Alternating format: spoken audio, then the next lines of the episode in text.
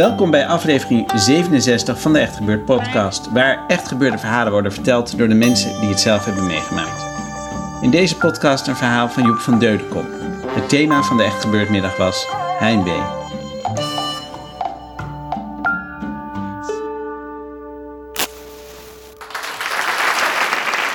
Ehm, voor mij was heimwee, als we even kijken naar het woordje heimwee. Heim is huis, het Duits woord voor huis. Wee is pijn. Huispijn, thuispijn is het eigenlijk. Het verlangen naar huis zodat het pijn doet.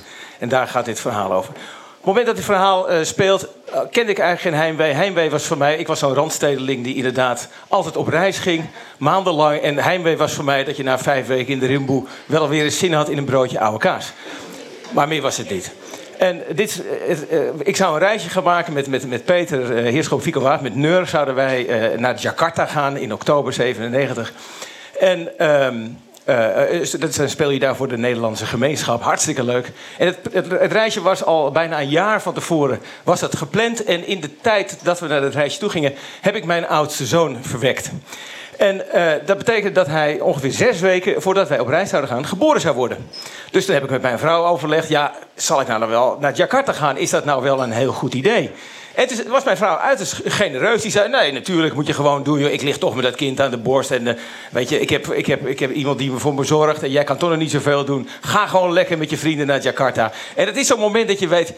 Je moet eigenlijk even doorvragen. Je moet eigenlijk gewoon dan als man zeggen: ben je gek? Ik ben er gewoon voor jou. Ik blijf thuis. Ik geef dat op. Maar ik had toch ook heel veel zin om naar Jakarta te gaan. En, en, en, en ik vond het ook vervelend naar Peter en Vigo, want die zouden er ook niet kunnen. Hè. Dat kon ik er ook voor mezelf een beetje moreel in de strijd werpen. En dus ik, eh, nou, eh, Thijs werd geboren en het was met alles erop en eraan. Het was een ontzettend moeilijke bevalling. Met inknippen en tepelkloven en alles erop en eraan. Slechte nachten, een hormonale achtbaan, je kent het wel. En, en het, was eigenlijk, het was eigenlijk de hel. En ome Joep die ging zes weken later lekker naar Jakarta. En dan moet ik eerst zeggen, in Jakarta, dat, daar heb ik geen seconde kunnen genieten. Ik voelde me alleen maar schuldig. Ik verlangde alleen maar naar huis. En ik, ik, was er ook helemaal niet met mijn hoofd bij. En ik, ik, tenminste, dat zei ik tegen mijn vrouw als ik er elke dag belde. Want ik had een fantastische tijd in Jakarta. ik vergat zelfs soms te bellen. En het, maar ik, ik, zat daar ook mee, want het stomme was, en daar kwam een beetje op de essentie. Ik voelde namelijk nog niet echt een band met mijn zoon. Hij was er nu zes weken. En ik, ik, ik had daar nog. Ik, ja, bedoel, het was bijzonder en het was een leuk mannetje. En, en, en het, het was allemaal natuurlijk wel heel apart. Maar ik voelde nog niet zo van zo'n zo band. En nou, we waren daar een dag of negen en na negen dagen uh, gingen we naar huis. En we hebben een tussenlanding op Kuala Lumpur. Dus ik denk, nou, het was half negen in Nederland. Ik denk, ik bel even naar huis. En, uh, dus, maar de, niemand neemt op. Ik krijg de voicemail. Dat had je nog in die tijd gewoon zo'n zo'n voicemail-apparaat. Hè, met zo'n, en... en ik denk, nou, die is vast even borstvoeding aan het geven. Dus ik bel over een half uurtje, we zijn hier al een uurtje. Bel ik nog een keer, dus een half uurtje later. Belde ik nog een keer. En toen uh, weer antwoordapparaat. En toen viel het me op, ik weet niet of mensen dat nog weten... Er was een wat, die piep was wat langer. En een lange piep bij een voicemail betekent dat er meerdere berichten op staan... dat die al een tijdje niet is afgeluisterd. En dat zat me toch een beetje dwars. En zonder dat ik daar heel ongerust was, dacht ik, wat raar nou, die piep. Op dat moment gebeurde er in de telefooncel naast me, van die half open telefooncellen... Uh, was er een Chinees die daar hartstochtelijk begon te huilen. Ik heb nog nooit iemand gehoord die zo hard begon. Je hebt wel eens die, die Koreanen, die dan heel erg. of die Palestijnen. Vergeten, deze Chinees ging daar vet overheen. En hij stond met zijn hoofd tegen de glazen deur aan te bonken en het gillen en zo. En het, ik, het enige wat ik kon denken: zijn kind is dood.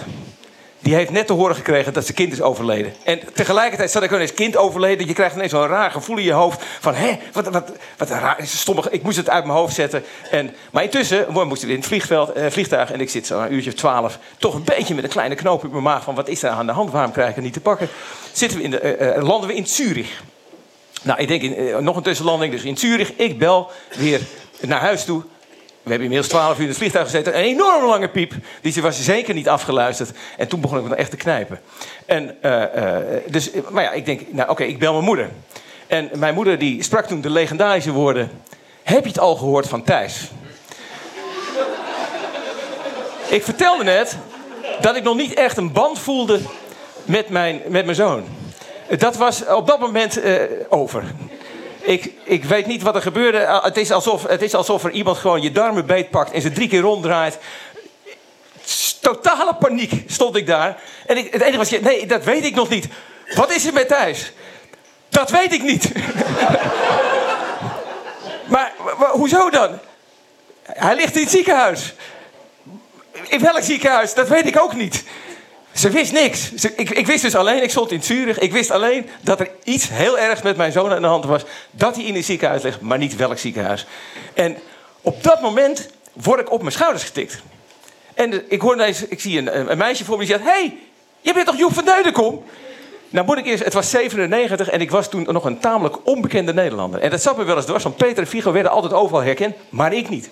Dus in die rare constellatie van totale paniek had ik toch dus... Hé, hey, ik word herkend.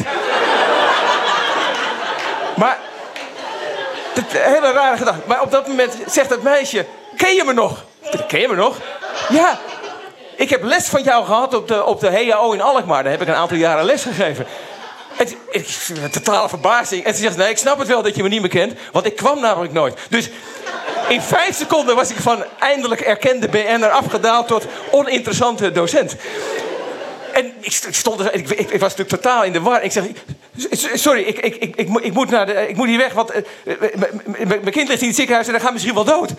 En ik zie de meisje echt zo kijken, zo van wat gebeurt hier. En toen zeg ik nog, want ik zie haar ook en denk, wat moet ik hier Maar het valt wel mee, zeg ik. dus ik, ik, ik, loop zo langs. Ik zeg, mijn kind gaat dood en het valt van mee. totale paniek. En ik liep daar door dat, door dat, door dat vliegveld heen. En ik kon, die andere kon ik ook helemaal niet meer vinden. Ik was totaal, echt letterlijk de weg kwijt. Uiteindelijk hebben zij mij gevonden, want ze dachten, waar blijft hij nou? En Genio, onze regisseur, die was mee. En die woont in Utrecht. Ik woon in de beeld. En die woont in Utrecht. En die is zijn vrouw gaan bellen. En die zijn vrouw is alle ziekenhuizen in de buurt gaan bellen.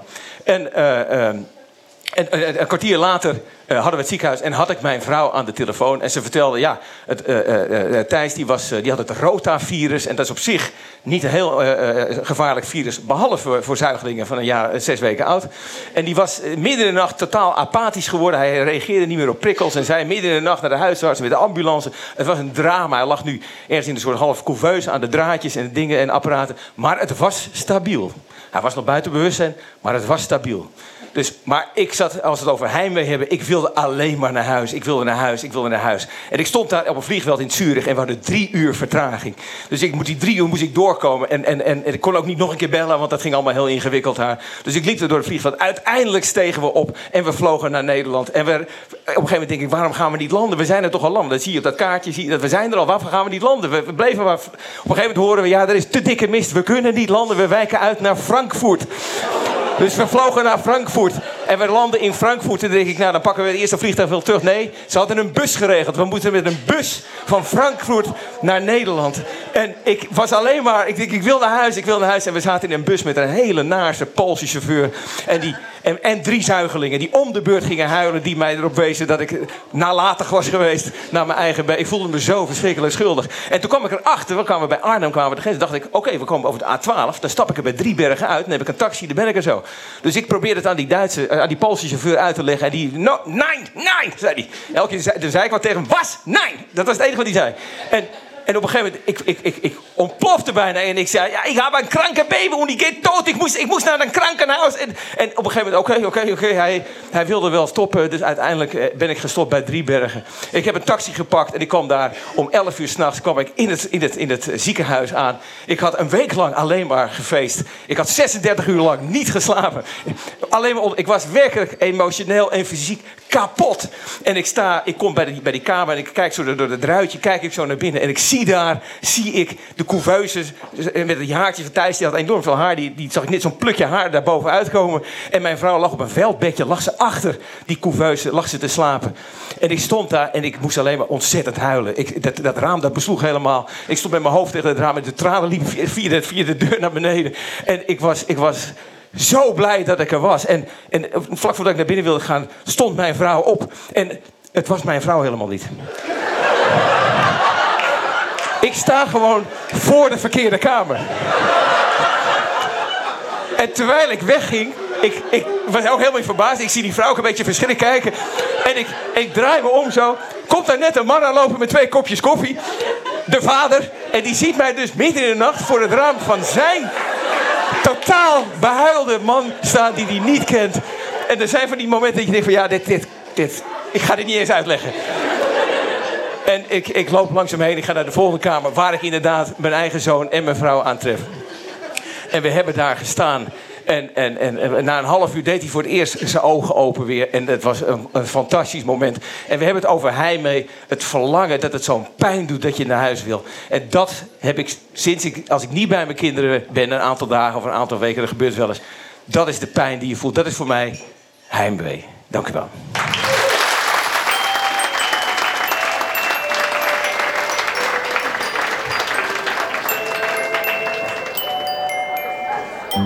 Dat was Joep van Deudekom, bij het grote publiek bekend van cabaretgroep Neur.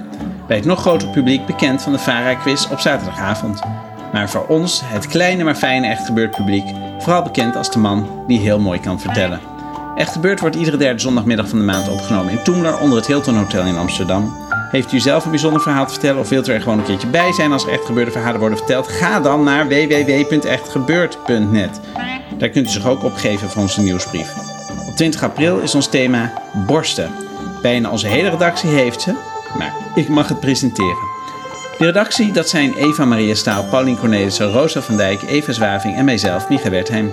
De techniek is in handen van Vrijman en Vrijland. Echt gebeurd komt tot stand met ondersteuning van Comedy Train. Dit was de 67e podcast van Echt Gebeurd. Bedankt voor het luisteren en tot de volgende podcast.